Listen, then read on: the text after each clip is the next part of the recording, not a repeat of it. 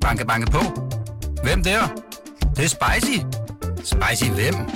Spicy Chicken McNuggets, der er tilbage på menuen hos McDonald's. Badum, bom, tji.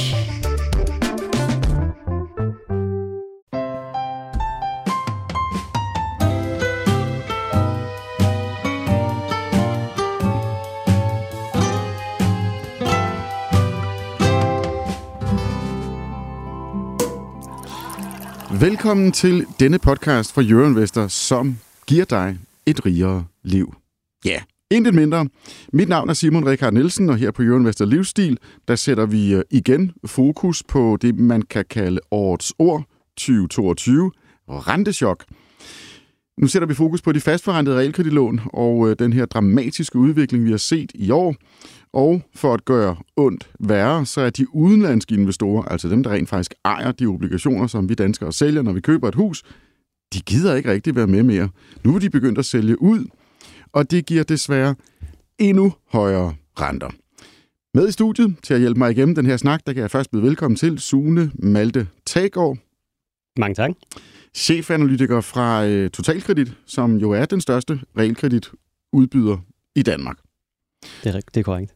Godt. Og øh, Jan Støger Nielsen, chefanalytiker også, men fra Nordea, som er den største långiver sådan i det hele taget i hele Nordeuropa. Så, så vi, vi er godt. Velkommen til, Jan. Jo, tak. Ja, godt. Vi har altså hele storkapitalen samlet her i studiet.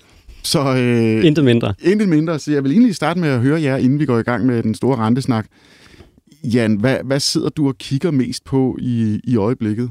Jamen, jeg sidder jo rigtig meget og kigger på inflationstallene, øh, prøver at forstå den markedsudvikling. Øh, og så sidder vi jo og, og glæder os til næste uge. Der er jo stor centralbank uge næste uge, så, så det bliver rigtig, rigtig spændende. Så der sidder vi og prøver at, at finde ud af, hvad centralbankerne kommer ud med, og, og hvad vi skal mene omkring de ting. Mm. Hvad, er, hvad, er sådan, hvad er din fornemmelse for, Jamen, hvad der kommer til at ske? De kommer til at sætte renten op. Altså, det er, det er uden for enhver tvivl. Men spørgsmålet er, hvor meget de kommer til at sætte den op, og også hvordan de kommer til ligesom at kommunikere øh, til markedet. Er de tilfredse med, med de rentefald, vi har set her de sidste halvanden måneds tid, eller ønsker de at vende stemningen rundt? Øh, vil de signalere noget til markederne? Det er nogle af de ting, som, øh, som vi sidder og kigger på. Mm. Hvad med dig, Sune? Jamen altså, nu har jeg jo... Øh, ja, det er lidt det samme. Altså, jeg har desværre ikke nogen julefrokost til at se frem til i weekenden, så er det jo godt, at man sikkert har sådan en ren centralbankfest i næste uge, ikke? Så det er jo det, er jo det der virkelig øh, fylder. Men derudover så kommer der jo også nye tal for, øh, for amerikansk inflation snart, og vi har også nogle tal for europæisk PMI, øh, som jo også kan... Nogle gange kan de her tal give sådan, hvad skal man sige, nogle forskydninger i markedet i forhold til, hvad investorerne så forventer øh, at der sker med de her centralbankrenter på lidt længere øh, sigt. Det så vi senest med de amerikanske øh, jobtal øh, for lidt siden, som, som, som så lige pludselig gik ind øh, på, på en enkelt dag, bare vendt markedet fra, øh, fra, ja, fra det, ja, rundt, om man så må sige, på en mm. tallerken. Mm. Øhm, så, så sådan nogle ting følger vi selvfølgelig også med i, men det er klart, altså øh, centralbankmøderne, og det, det, er, det er den helt store blockbuster. Men, men det her, du, som du nævnte, altså nu, renterne er jo faldet lidt her på det seneste. Øh, er, er det fordi, vi var kommet for højt op, eller er der sket en ny udvikling, eller hvad, hvad er der, hvor, hvorfor? Jamen altså, det er jo rigtigt. Vi nåede jo toppen sådan på, på i hvert fald de lange danske renter der i midten af oktober, og siden er det jo gået rigtig, rigtig stærkt nedad igen. Øh, og der er sådan flere forskellige ting, der driver det. For det første det her med, Øh, som Sune nævnte, vi har fået lavere inflationstal. Det er selvfølgelig ekstremt vigtigt for markederne. Vi har også set centralbankerne sådan være ude og ændre lidt retorik. De er måske ikke helt så bekymrede for inflationsudviklingen, som de tidligere har været.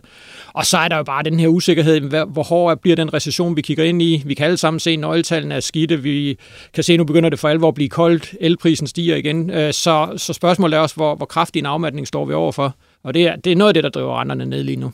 Alright. Og, og, og Jan, du er på gaden med en øh, ret ny uh, renteprognose. Uh, din spot om for renten i det kommende års tid, er det sådan? Ja, Cirka? Ja. Okay. Den, det var lige en cliffhanger, den vender vi lige tilbage med. Men allerførst, så skal vi til det her hovedemne i dag, altså de fastforrentede gode gamle danske realkreditlån. Uh, det har været et investorhit blandt udenlandske investorer i overvis. Og så er der sket en ny udvikling. Uh, Sune, prøv lige at udlægge teksten. Altså, øh, du, du lavede, du lavede en, en god stramning der lige i, i indledningen og sagde, at nu ville de, du fik det til at lyde som om, at de løb skrigende bort. Og, Jamen, øh, tak for komplimentet. Det er jo og, det, jeg kan. og, øh, og der vil jeg, vil jeg jo sige, at, at de ejer stadigvæk rigtig, rigtig mange øh, realkreditobligationer med fast rente. Altså, vi er stadigvæk oppe, at de ejer hver tredje øh, realkreditobligation med fast rente. Så, og, og der har vi bare set her på det seneste, det seneste års tid, måske to, at den, den hvad skal man sige, ejerandelen for udlandet har været sådan let sivende og, og faldende. Så man kan sige, at de har ikke været lige så ellevilde, øh, som de måske har været. Man kan sige, at der var en forelskelsesperiode, hvor de i den grad virkelig strømmede ind, og nu er det vi kommet ind i et fast parforhold, hvor at følelser måske øh, er lidt mere sådan øh, faldet til ro. Men, men, der, men der er stadigvæk sket en vending. Der er altså, den, vending. Der har jo været der en opadgående tendens ja. i den der ejerandel ja. i ret mange år. Ja, og, øh, og det vi har set på det seneste, så for at komme hinad, mere, mere hen i nærheden af, hvad det er, du spørger ind til, øhm, det er japanerne. De, øh, det, det er sådan set dem, der er hovedhistorien bag den her siv, lidt faldende tendens. Altså vi har set, at de har, øh, de, der, det var en stor del af grunden til det gik voldsomt frem med den udenlandske ejendel på et tidspunkt, og nu er det så faktisk det, der gør den, det, der driver øh, faldet. Vi har simpelthen set, at de har, øh, de har nedbragt deres beholdning øh, øh, af realkreditobligationer. Øh, og det kan der så være mange forskellige grunde til. Man kan sige, man ved, er jo aldrig rigtig helt inde i hovedet på en investor, vel? Men, øh, men, men, men en grund kan blandt andet være, at vi her på det seneste har set, at, øh, at jenen faktisk er, er svækket, og hvis man så har sådan en portefølje, sådan ren porteføljestyring, hvor man gerne vil, vil styre, hvor meget risiko har man i også sin øh, valuta, øh, altså sådan, hvad skal man sige, i, i, i yen, fordi yen, det er jo, altså, når man er investor, så er yen jo ligesom den vigtige valuta, fordi det er det, man, det er det, man betaler regningerne med, om man så må sige. Så hvis man, hvis man gerne ligesom vil sikre sig mod en, øh, en for stor eksponering mod udenlandsk valuta, jamen, så kan, kan en svækkelse af ens valuta faktisk gøre, at man bliver nødt til at ommøblere porteføljen øh, en smule, og det kan være noget af det, der faktisk kan forklare, at man øh, har set den her faldende, øh, faldende japanske ejerandel, mens vi faktisk har set, at andre udenlandske investorer, nok især tyske investorer, de faktisk har øget deres ejerandel mm en lille bit smule, øh, men ikke nok til at kompensere for, for japanernes, øh, øh, hvad skal man sige, øh, let svigtende øh, indkøb. Men, men i den sammenhæng vil jeg så også lige sige, at et fald i beholdningen, det er jo øh, resultatet af både noget, der kan både være noget køb og noget salg på én gang. Og, og det er faktisk sådan, at japanerne køber faktisk stadigvæk danske øh, realkreditobligationer, dem med de nu højere renter på 4-5 procent, og så sælger de så nogle af, af de andre. Øh, og så sælger de så måske lidt mere, end de køber. Også bare af den helt, hvad skal man sige, basale grund, at øh, hvis, man, hvis man sælger en 1%, et 1% lån til kurs 75, så får du ikke 100 kroner i hånden. Du kan få kun 75 kroner i hånden for hver lånte 100 kroner seddel. Øh, og hvis du så genplacerer dem, de fulde 75, jamen så har du faktisk købt for mindre, end du har, end du har, end du har solgt. Mm. Men, men det ændrer ikke med, at deres beholdning er faldet mere end, end, end alle andre investorer. Ja. Altså, jeg ved, jeg ved ikke helt, om jeg er helt tryg ved det der øh, kærlighedsforhold. Øh, fordi, øh, Jan, altså, øh, hvad er det egentlig med japanere og danske boliglån? Altså, fordi det har jo været en historie, som, vi, som, som især i finanssektoren har været meget opmærksom på i mange år, øh, at der kom den her øh, relativt nye investorgruppe, jeg ved ikke også, så siger, at ah, de har været der i flere årtier, og den, den steg og steg og steg. Interessen steg lige pludselig fra, fra de her japanske investorer. Hvorfor ikke fra øh, hollandske investorer eller fra amerikanske investorer? Hvad, hvad er det, der, Jamen, for det første er det et spørgsmål om, at der er et meget stort opsparingsoverskud i Japan. Øhm, der er rigtig mange, der er på vej øh, til pension, så deres pensionsformuer er simpelthen massive derovre. Øh, og så har de jo i mange år levet i det her nulrentemiljø. Øhm, de har været vant til nul inflation, nul rente, nul vækst i Japan i mange, mange år. Og det vil sige, de har ligesom kigget ud omkring i verden og set, hvor kan man få en lidt højere rente. Øh, og så har de jo kigget på i første omgang statsobligationsmarkedet. Øh, men og så har de jo så, at de fandt ud af, at man faktisk kunne få en, en lidt højere rente ved at, ved at investere i realkreditobligationer. Øh, og, og det er jo, jeg synes, det er vigtigt at understrege, det er jo ikke fordi, at de begynder at stille spørgsmålstegn ved kreditkvaliteten, om, altså, om det danske boligmarked er på vej ud i en eller anden kæmpe katastrofe. Det er jo slet, slet ikke derfor, at de, øh, at de ligesom trækker følehornene til sig. Det er simpelthen et, et spørgsmål om, at, øh, at der er mange andre alternativer, der også er blevet attraktive i takt med, at sådan det generelle renteniveau er steget. Mm. Altså, du kan også, nu kan de købe en, en, en 10-årig amerikansk statsobligation. Ja, lige præcis, og de, de kan begynde at få, få noget fornuftig rente på mange statsobligationer rundt omkring i verden. Øhm, så det er jo også, altså, så er alternativet der lige pludselig bliver en bedre. Det er ikke bare det her med, at, at man ikke kunne få noget rente. Man kan faktisk få en fornuftig rente mange steder i verden nu. Mm. Men, men ved vi noget om, øh, altså nu, nu er vi inde på det her, hvorfor de sælger. Vi kan jo ikke ind i hovedet på dem, men, men hvad er det, altså hvor meget ekstra øh, højere rente har vi fået på, øh, på dansk realkredit, fordi at der er en investorgruppe, som er begyndt at trække sig bare lidt. Ved vi noget om det? Jeg kan faktisk ikke huske præcis, hvad, hvad, sådan, hvad skal man sige, mere, det forventede mere afkast er. Men altså, der er jo den her... Øh, altså selvom realkreditobligationer, de er, øh, altså de er jo meget sikre og, og alt det der, ikke? så har vi ligesom den her indfrielsesret til kurs 100. Øh, og det er så det, som, øh, som vi jo med et fint ord kalder for en option. Altså boligejeren har altid optionen til at indfri til kurs 100, uanset hvad der sådan set ellers sker på markedet.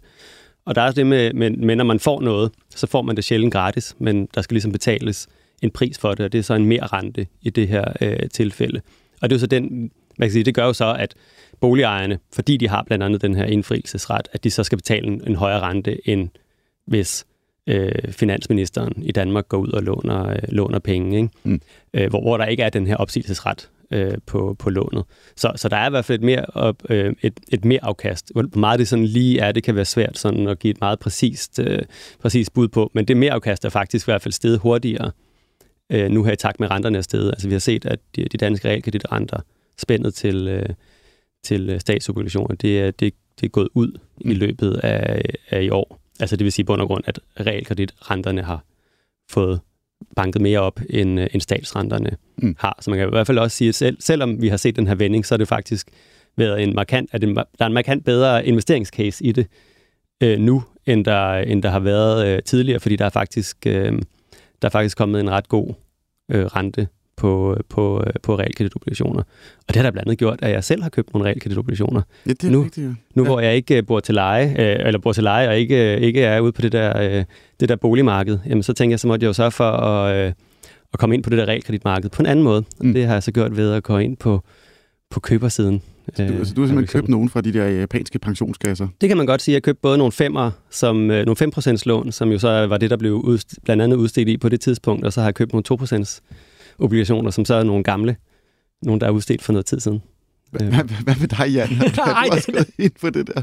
Nej, det har jeg ikke kastet mig ud i. Jeg, øh, jeg synes, der er andre øh, investeringsalternativer, som, som i hvert fald øh, ser mere attraktive ud, men det er jo rigtigt. Altså, vi har jo set generelt, at kreditpræmierne er jo steget øh, i takt med den her store usikkerhed, der er omkring inflation, de økonomiske udsigter. Øh, så vi har jo set, at øh, Øh, mål i forhold til statsrenter, jamen både swaprenter, realkreditrenter, alle mulige andre renter er kørt ud, øh, og, det, og det ser vi typisk i perioder, hvor, hvor der er meget usikkerhed. Øh, vi har også på et tidspunkt, at, at de danske renter kørt, øh, kørt ud i forhold til Tyskland, igen som et udtryk for, at, at, at folk er simpelthen nervøse. Folk har meget, meget svært ved at se, hvad sker der i 2023? Man kan jo dybest set lave mange forskellige scenarier. Vi kan lave det gode, at inflationen falder tilbage, centralbankerne får ro på, økonomien accelererer igen. Øh, det er jo det gode scenarie, men man kan jo også forestille sig, at øh, inflationen bliver ved med at være høj, centralbankerne bliver grebet af panik, øh, økonomien får virkelig store udfordringer. Altså, altså, så der er et, et kæmpe udfaldsrum, og det er klart, det gør, det gør mange investorer nervøse. Mm. Men, men hvorfor er det altid, det, det, går, det går sådan lidt ud over øh, dansk realkredit, altså de fastforrentede obligationer, når der er den her uro? Fordi som du sagde lige før, der er ikke noget øh, med kreditrisikoen. Nej. Altså øh, boligejerne, de, de er velpolstrede i gennemsnit og så videre. Men Så det er, er det bare, noget? jamen det er bare på de finansielle markeder, når der virkelig er uro og nervøsitet, jamen så har man sådan nogle sikre havne, som man altid søger hen til. Det er amerikanske statsobligationer, det er tyske statsobligationer. Vi har også set sådan noget som Schweizerfranken er jo også blevet styrket mas- massivt igennem øh, 2022, igen som et udtryk for, at, at folk er simpelthen nervøse og usikre på, på fremtiden. Og der må vi sige, Øh, selvom japanerne er glade for de danske realkreditobligationer, det er jo stadigvæk et nichemarked for dem, øh, set i forhold til den samlede øh, opsparing, formueplacering i udlandet, så, så fylder dansk realkredit ikke så meget, heller ikke for de japanske investorer. Så det er et nicheprodukt, øh, og de her nicheprodukter, de har det generelt bare svært, når, når der er stor usikkerhed. Mm. Men, men kan begge dele sådan rent logisk være rigtigt? Altså, står I ikke begge to og siger, jamen det er egentlig markedet, der tager fejl, fordi der er ikke noget at komme efter her? det var jeg skal ikke ment som en joke, men fair nok. øhm, altså nu kan øh, både, øh, altså nu står, består markedet jo af økonomer, og vi ved jo som bekendt, at økonomer godt kan tage fejl. Så, så markedet, Kan kan, de det? markedet kan rent faktisk tage fejl. Altså i modsætning til journalister, der, øh, der altid har fat i den lange ende. Jamen, hvad, jeg, jeg er begge dele. Nå, det jamen, er så så er det- smart. Jeg har sådan en dobbelt, dobbeltrolle. Det er en dobbeltkasket. Jeg er både økonom og journalist. Øhm, altså man kan sige, lige nu så er der i hvert fald, man kan i hvert fald sige, at, at det her mere rentespænd i forhold til stater gør jo i hvert fald, at hvis man tror på, at, øh, at når at øh, markedet falder lidt til ro, jamen, så kan man rent faktisk, øh, så sidder man faktisk tilbage med nogle obligationer, der har en højere rente, end hvad man ellers ville kunne have fået. Jamen, så, så er der jo ligesom noget at, at hente, hente der. Ikke? Altså, øh, nu købte jeg jo ikke realkreditobligationer, fordi at jeg øh, er helt vildt forelsket i realkreditobligationer. Jeg skulle bare have nogle obligationer, fordi jeg ikke havde nogen obligationer i forvejen. Jeg havde kun aktier. Og det har ligesom været det, jeg har haft siden øh, dengang jeg begyndte i 16-17 stykker. Fordi jeg synes, de der renter var så lave, at jeg gad næsten ikke. Og øh, gad næsten ikke købe nogen, og så ville de alligevel falde i kurs, hvis renten så rent faktisk steg og sådan noget. Og så var jeg sådan lidt, så gider jeg ikke rigtigt. Mm. Og det er jo så nu, og så har jeg så slået til nu, fordi nu var renterne rent faktisk stedet for så også at få lidt mere balance i min, øh, i min portefølje. Ikke? Så det, det, var, det var sådan, og så, ja, så tog jeg nok realkredit, fordi det er ligesom det, jeg arbejder med, og det gør det lidt sjovere. Altså sådan rent, øh, altså sådan rent personligt fagligt, øh, faglig interesse. Ikke? Mm. Øhm, men, men altså, det, vi ser jo, altså men vi, vi, har, vi har nok hele tiden haft sådan den fornemmelse, at dengang vi var oppe i omkring 6 procent øh, på real, den lange realkreditrente her i Danmark, øh, som var her for nogle måneder siden, at det synes vi umiddelbart virkede som en, en overreaktion. Men det var jo så også baseret, men, men igen, altså det, nogle gange sker der jo de her overreaktioner, fordi det bare er stor usikkerhed, og så kan du diskutere, om det er en overreaktion, eller man bare prøver at afdække sig lidt som, som investor. Øhm, så altså, vores take er også lige nu, at vi kommer til at se, at inflationen kommer til at falde ganske drastisk øh, næste år, og det er det, som der vil kunne give plads til, at renterne har toppet, og vi nu også ser, altså for eksempel lige nu ser det ud til, at vores 5% lån faktisk lukker for tilbud øh, fra i morgen. Øh, så vi har ligesom set de her rentefald øh, allerede begynde at blive indregnet i markedet. Men der kan man jo stadigvæk... Så, så nu hedder den toneangivende en 4%? Det vil så være en 4% for, øh, hos mm. os, øh, og jeg kan tro, det er nogenlunde det samme hos øh, Nordea. Ja. Det er ikke altid de er fuldstændig synkroniseret, men... Ja. Øh, Altså, det er jo ved at udvikle sig til sådan en, øh, en, en obligationsudgave af Millionærklubben, hvor vi taler om, hvad man skal investere i. Det er ikke meningen. Øh, vi, vi skal lige have boligejer, øh, låntagerperspektivet, fordi fordi det, som 10.000 vis af boligejere har siddet og kigget på hele året, det er jo det der, de har haft det her 1%, 1,5% eller 0,5% kuponrente. Hvornår skal man øh, overveje kraftigt, eller bare gøre det, øh, og lave en opkonvertering? Øh, og så bare lige for at koble den til de der, øh, når, øh, Jan, er du også enig, at det var en overreaktion, da den røg op i 6% øh, lige kort var det, den åbnede? Ja, jeg ved ikke, om det var en overreaktion. Jeg tror ikke, jeg tror ikke vi skal nødvendigvis det op igen, øh, men, men jeg, kan, jeg kan godt forstå, hvorfor markedet øh, kom derop, fordi vi var i en periode, der i midten af efteråret, altså hvor der, hvor der var meget store, øh, der var store stigninger i inflation, der var meget stor usikkerhed. Centralbankerne var virkelig, virkelig hårde i retorikken, så jeg kan sådan set godt forstå, at markedet skulle derop. Øhm, så, så jeg ved ikke, om det er en overreaktion, men, men, øh, men det var formentlig toppunktet, vi ramte der, det mm. tror jeg.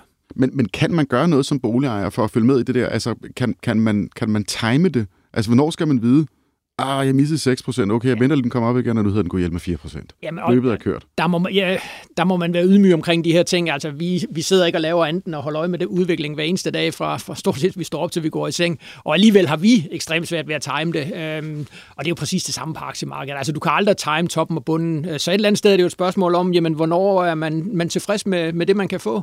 Og så, så skal man være meget ydmyg omkring øh, også alle de her renteprognoser.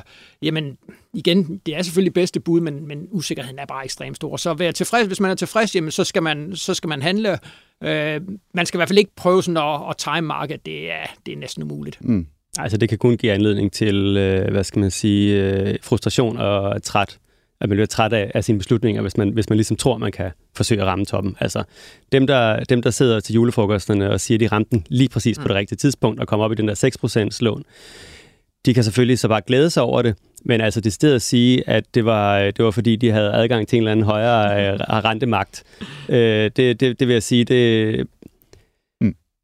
det vil overraske mig meget, og så må de i hvert fald være meget, meget rige, hvis de har øh, så god øh, fingerspidsfornemmelse. Men alligevel, øh, er, der, er der noget særligt, man, man kan holde øje med for, og hvis man skal forsøge at lave den der lidt mere kortsigtede timing, måske ikke på dagen, eller men altså hvis vi taler uger. Altså jeg kan huske der i efteråret, der var også alt det her ballade, der var i Storbritannien, som faktisk også satte sig i dansk realkredit, som jeg husker det. Mm. Altså den her historie om, at den nye britiske regering har lavet de her kæmpe store, ufinansierede øh, skattelettelser. Mm. Og det gik jo i første omgang selvfølgelig ud over renterne i øh, Storbritannien, som skød i vejret. Øh, pundet dykkede. Og så satte det sig også i realkreditten. Der, der var jeg sådan lidt, plejer der ikke at være sådan, at dansk realkredit er den sikre havn, og det er der pengene flyder hen. Renterne falder, når de andre er i problemer. Altså renterne falder i Danmark. Jo, men, men det, var så, det var så voldsomt, det der foregik i Storbritannien. Øhm, altså, det var jo lidt... Der var i hvert fald nogle enkelte dage, hvor vi var lidt ude i at sammenligne det med statsgældskrisen tilbage i, i 12 og 13. Altså, det var virkelig, virkelig voldsomt. Og det, der var den store frygt, det var, at de ting, man lavede i Storbritannien, jamen, kunne man finde på at lave de samme i euroområdet. Øh, man kiggede meget på den nye italienske regering. Kunne de finde på noget af det samme? Og så kunne du lige pludselig få sådan et massivt løft i, øh, i alle renterne. Øhm, og når der er så meget usikkerhed, så meget storm med på de finansielle markeder, så rammer det altså også realkreditrenterne. Øh, det kan simpelthen ikke undgås. Men hvor ved I, hvor det der balancepunkt ligger? Det er som om, hvis der er lidt uro, så er det godt for, men det er ikke godt for nogen, men det er sådan en, det er sådan en journalist, der godt kan lide at skrive den der sætning. Øh, det er jo godt for de danske boligejere, at der virkelig er kage inde et eller andet sted, mm. hvilket er noget sludder, det ved vi godt. Øh, men men ved, kan man sige noget om det? Altså man kan vel sige sådan, når det bare er sådan en, en ganske almindelig recession, altså hvor det, det ligesom bare sådan lidt kommer, altså du ved, det har gået rigtig godt, og nu går det lige pludselig mindre godt, og der kommer en afmatning. Og det gør så, at man forventer, at, at renterne bliver sat ned, og det kan så få, rent, få renterne til at falde. Altså sådan en, en helt almindelig god øh, lavkonjunktur den, der, der vil det nok øh, ligesom passe meget godt. Ikke? Hvad Jan af? Men, øh... en god lavkonjunktur. jeg har ikke hørt det. Du, han har købt obligationer. Han Hvor er det rigtigt? Den drøner i vejret. Øh, ja, nu, skal, nu skal jeg passe på, at jeg ikke kommer ud af det samme, som Niels, Niels Bernstein engang blev citeret for at sige, at øh, den, den lidt, lidt, arbejdsløshed, ja, lidt, lidt arbejdsløshed er jo godt, ja. eller mere arbejdsløshed er godt, eller sådan noget den stil. Og det er jo selvfølgelig ikke det, jeg mener, men, men det er bare mere sådan, det er noget, der er lidt mere forudsigeligt. Mm. Altså, en, man kan også sige måske en lidt mere sådan forudsigelig øh, lavkonjunktur. Det er godt, men når man lige pludselig så bliver bekymret for, om politikerne kan finde på at øh, ja, gå rogue, eller hvad man skal sige, for nu at bruge et øh, moderne dansk udtryk, altså sådan øh, gå bananas, for mm. nu at bruge lidt ældre udtryk, øh, i, i alt muligt øh, ufinansieret, eller altså som, så, så, så bliver man jo bekymret som, som investor, og bekymringer, det, det er ikke øh, noget, der er godt for investeringslysten. Mm. Nå, øh, hvad så står vi for næste år? Er det sådan en, øh, en, en helt almindelig god recession? Jamen altså, det er jo i hvert fald det, vi tror på. Øhm, vi tror ikke på, at det bliver den her dybe øh, recession, depression, som der, der er nogen, der er ude og snakke om. Øh, fordi, altså sådan som vi ser verden, rigtig meget af den afmatning, og vi er i gang med en økonomisk afmatning, og vi får negative BNP-tal, og det gør vi også for Danmark. Vi får stigende arbejdsløshed, vi har allerede faldende boligpriser. Så alle de her klassiske ting, dem, dem får vi. Men vi skal stadigvæk huske på, at den primære kilde til den her opbremsning, det er centralbankerne. Og det, det er jo faktisk lige præcis det, centralbankerne gerne vil. Altså, de har bestilt den her recession, Øhm, og de skal selvfølgelig prøve at undgå, at at det, det bliver en for hård recession, men, men jeg tror meget på, at de er i stand til at, at styre det her, så når inflationen ligesom er kommet ned, og altså alle inflationsmodeller tyder på, at vi får markant lavere inflation til næste år, jamen når vi så kommer ind, specielt ind i efteråret næste år, så vil centralbankerne være i stand til ligesom at, at i hvert fald stoppe med at sætte renten op. De vil måske også begynde at sætte, uh, sætte renten ned, eller i hvert fald snakke om det. Samtidig vil politikerne have mulighed for at stimulere økonomien, og så tror jeg faktisk, at vi kommer ud af det her, så det bliver en, en forholdsvis mild recession. Jamen, hvad hedder din, øh, din øh, sprit nye opdaterede renteprognose? Jamen, den hedder kurven er knækket. Kurven er knækket? Kurven er knækket, ja. Den kunne jeg også have lavet. kan vi få nogle tal på bordet? øh, jamen, der har vi, altså jeg synes, øh, de rentefald, vi har set her på det sidste, for at starte med dem, jeg synes, det er lidt en overreaktion. Det er som om, at markedet lige nu øh, har stiget sig blind på, at nu skal renterne bare lavere. Øh, og jeg tror faktisk på, at det er gået for stærkt, og jeg tror også, det er gået for stærkt i forhold til centralbankerne. Jeg tror ikke, de har lyst til at se så store rentefald endnu. Øh, det er simpelthen for tidligt i forhold til inflationen. Altså, vi har stadigvæk inflation på, på 10 procent i, i euroområdet. Og så tror jeg, at man vil sige, at det, det, det er lidt for tidligt. Øh, så jeg tror faktisk, at vi får en modreaktion. Jeg tror, vi får stigende renter øh, over det næste halve års tid. Ikke, vi kommer ikke op på toppen fra oktober, men, men vi skal have højere renter, simpelthen fordi at det er gået for stærkt nedad. Øh, og når vi så kommer frem til det, jamen, så, så kan vi så begynde at snakke lavere renter igen. Men mm. øh, på sådan det næste halvårs sigt, der, der tror vi, at renterne skal højere. Og øh, tæller vi korte, lange, hele spektret her? Jamen, det, vi taler sådan set det hele. Altså, centralbankerne kommer til at, at fortsætte med at sætte renten op. Øhm, det gør de øh, som minimum frem til, til næste forår. Øh, og de lange renter, de skal, også, de skal også højere. Så det er hele rentekurven, der skal, der skal lige have et nyk op af igen så skal vi finde den der lukkede 6% frem af skuffen igen. Ja, det tror jeg. Jeg tror, vi, jeg tror, vi, kommer, jeg tror, vi får 6% øh, i spil igen. Øh. Jeg, jeg noterer lige på bloggen her. Øh, I kan godt se, hvor det bærer hen, ikke? Fordi jeg, så skal vi have besøg af Jan igen. det er så hyggeligt. du sagde det. Ja, ja. Oh, nej, er det den slags podcast? Hvor ja, det er der. Det, det, det, det er i hvert fald en serie, vi laver. Nej, nej, nej, nej, nej. Det er et kæmpe stort bagholdsangreb, det her. øhm, hvad, hvad siger du, øh, Sune? Tør du også lægge hovedet på bloggen med en øh, 6%, der åbner igen? Altså, jeg vil, ikke, jeg vil ikke udelukke, at vi godt kan komme op og hoppe, altså ligesom, at der kan ske noget, som gør, at vi lige kan sige øh, velkommen tilbage til, til 6% lånet. For der, altså, der har vi jo simpelthen set så mange vendinger, altså at der, der kan komme nogle tal, der lige pludselig øh, giver netop sådan en, en, en helt anden stemning i markedet, som gør, at øh, man, kan, man ligesom kan gejle sig selv op til, at, øh, at, øh, at vi kommer derop igen. Men man kan sige sådan, den overordnede tendens, over næste år, der forventer vi stadigvæk, at vi vil ikke, altså at, at de, de lange renter ligesom har, har sådan toppet i gennemsnit, om man så må sige. Mm-hmm. Altså, at, at retningen, det vil være, at vi ligesom vil ligge på det her. Nu kommer vi måske ned på 4 procent. Det kan godt være, at det ikke kommer til at være det ledende lån hele 2023. Jeg, jeg vil måske bedre, mere byde på, at det vil ikke være svinge lidt mellem de 5 procent, og så nogle gange ned og sige hej til 4, og nogle gange måske op til 6, men det ligesom vil ligge ligge de leje. Øh, fordi altså, det er klart, altså centralbankerne skal jo videre op. Altså vi forventer jo også, at der kommer endnu øh, nogle forhøjelser nu her mm. øh, næste gang, og så også i, øh, i starten af, af næste år. Øhm, og, og, der er, og der er risikoen jo altså også, som, vi, som sådan nogen som også plejer at sige, på opsiden. Ikke? Altså der er større sandsynlighed for, at, at vi måske bliver overrasket, at det kommer til at gå opad, end at vi vil blive overrasket af, at det går nedad med, øh, med renten. Og vi har også set OCD, mener jo, at der skal, som kom med en analyse, der er sådan en organisation, international organisation for de rige lande, kan man sige, øh, at de kom med en analyse, hvor de mente, at renten skulle noget mere op, end det, som der også ligger i markedsforventningerne. Øh, altså, så de her er lidt pessimistiske i forhold til den her succesen i den her inflationsbekæmpelse, eller i hvert fald, at der skal slås væsentligt hårdere med krabasken, før at, øh, at den her inflation den sådan for alvor kommer under kontrol.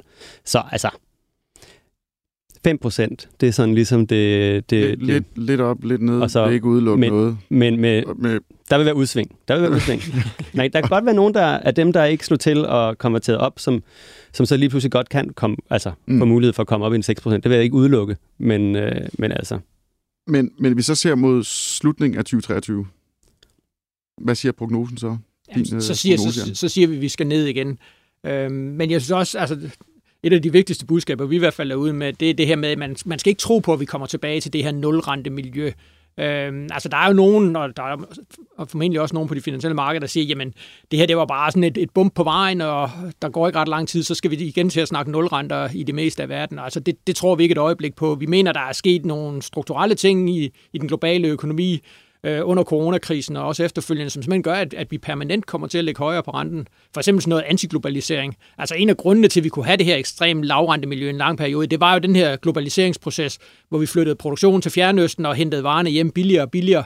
Og den mekanisme, den, øh, den er ikke død, men, men den er i hvert fald, der er nogle, der er nogle forhindringer på den, øh, på den sti. Mm. Og så har vi jo hele serviceinflationen, altså nu har vi overenskomstforhandlinger, vi har set nogle overenskomstforhandlinger fra Tyskland, der har givet relativt store lønstigninger, altså 8,5 procent over en toårig periode. Øh, det rammer mange servicevirksomheder. Det er klart, at hvis de skal forsvare deres øh, profitter, jamen, så skal de ud og, og sætte priserne yderligere op. Øh, så man skal lade være med, i hvert fald sådan, som vi ser verden, lade være med at tro på det her med, at vi skal, vi skal tilbage til sådan en nulrente, nulrente miljø. Det, det tror mm. vi altså ikke på. Men hvis man skulle følge øh, det, du siger helt slavisk, mm. øh, så skulle man øh, lave nedkonvertering nu.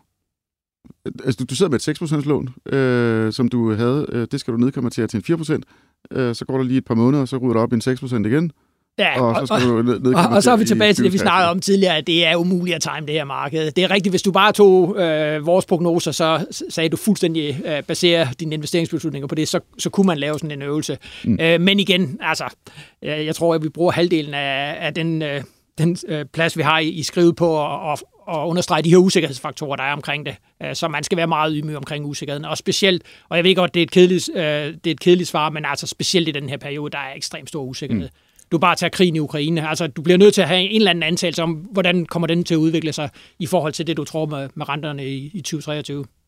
Og så skal man lige huske på, kære lyttere, den sikre vinder, hver gang eneste gang man konverterer, det er de to herrer, jeg har i øh, studiet. Jo, måske det, det er jo realkreditselskaberne altså, og, og, og, og bankerne med... Altså nu er, nu er øh, Totalkredit jo ejet nykredit, som er ejet af kunderne, som man kan sige i bund og grund... Som er øh, en foreningsejet. Som er en forenings, yes. foreningsejet, eller pensionsselskaberne, som man kan sige i sidste ende, så, så alt, hvad mm. vi, vi tjener, det kommer jo...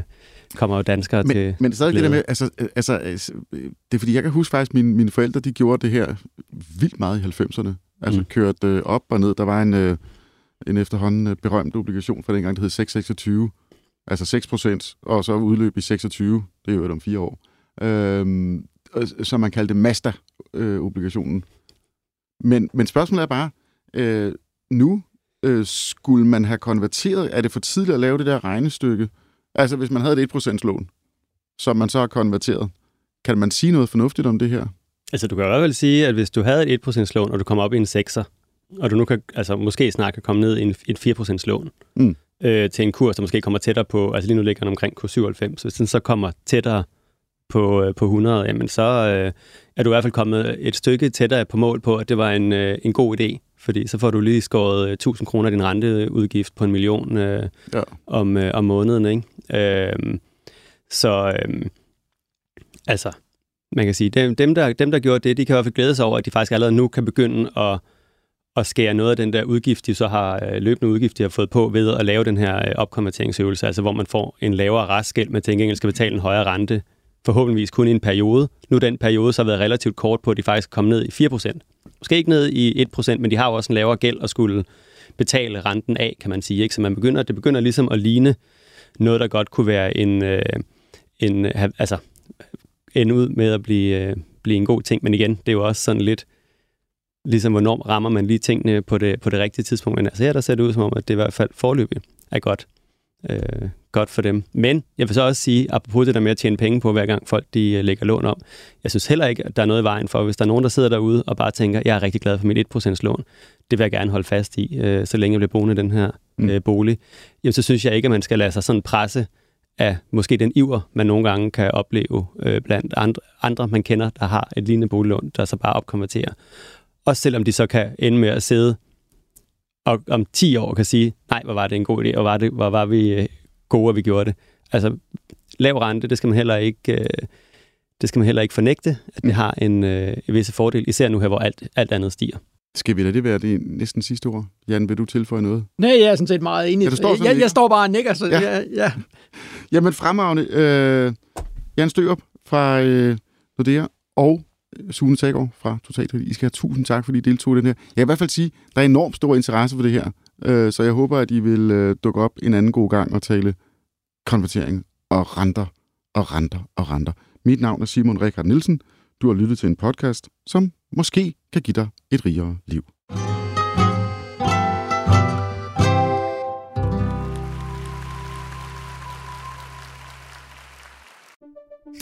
Banke, banke på.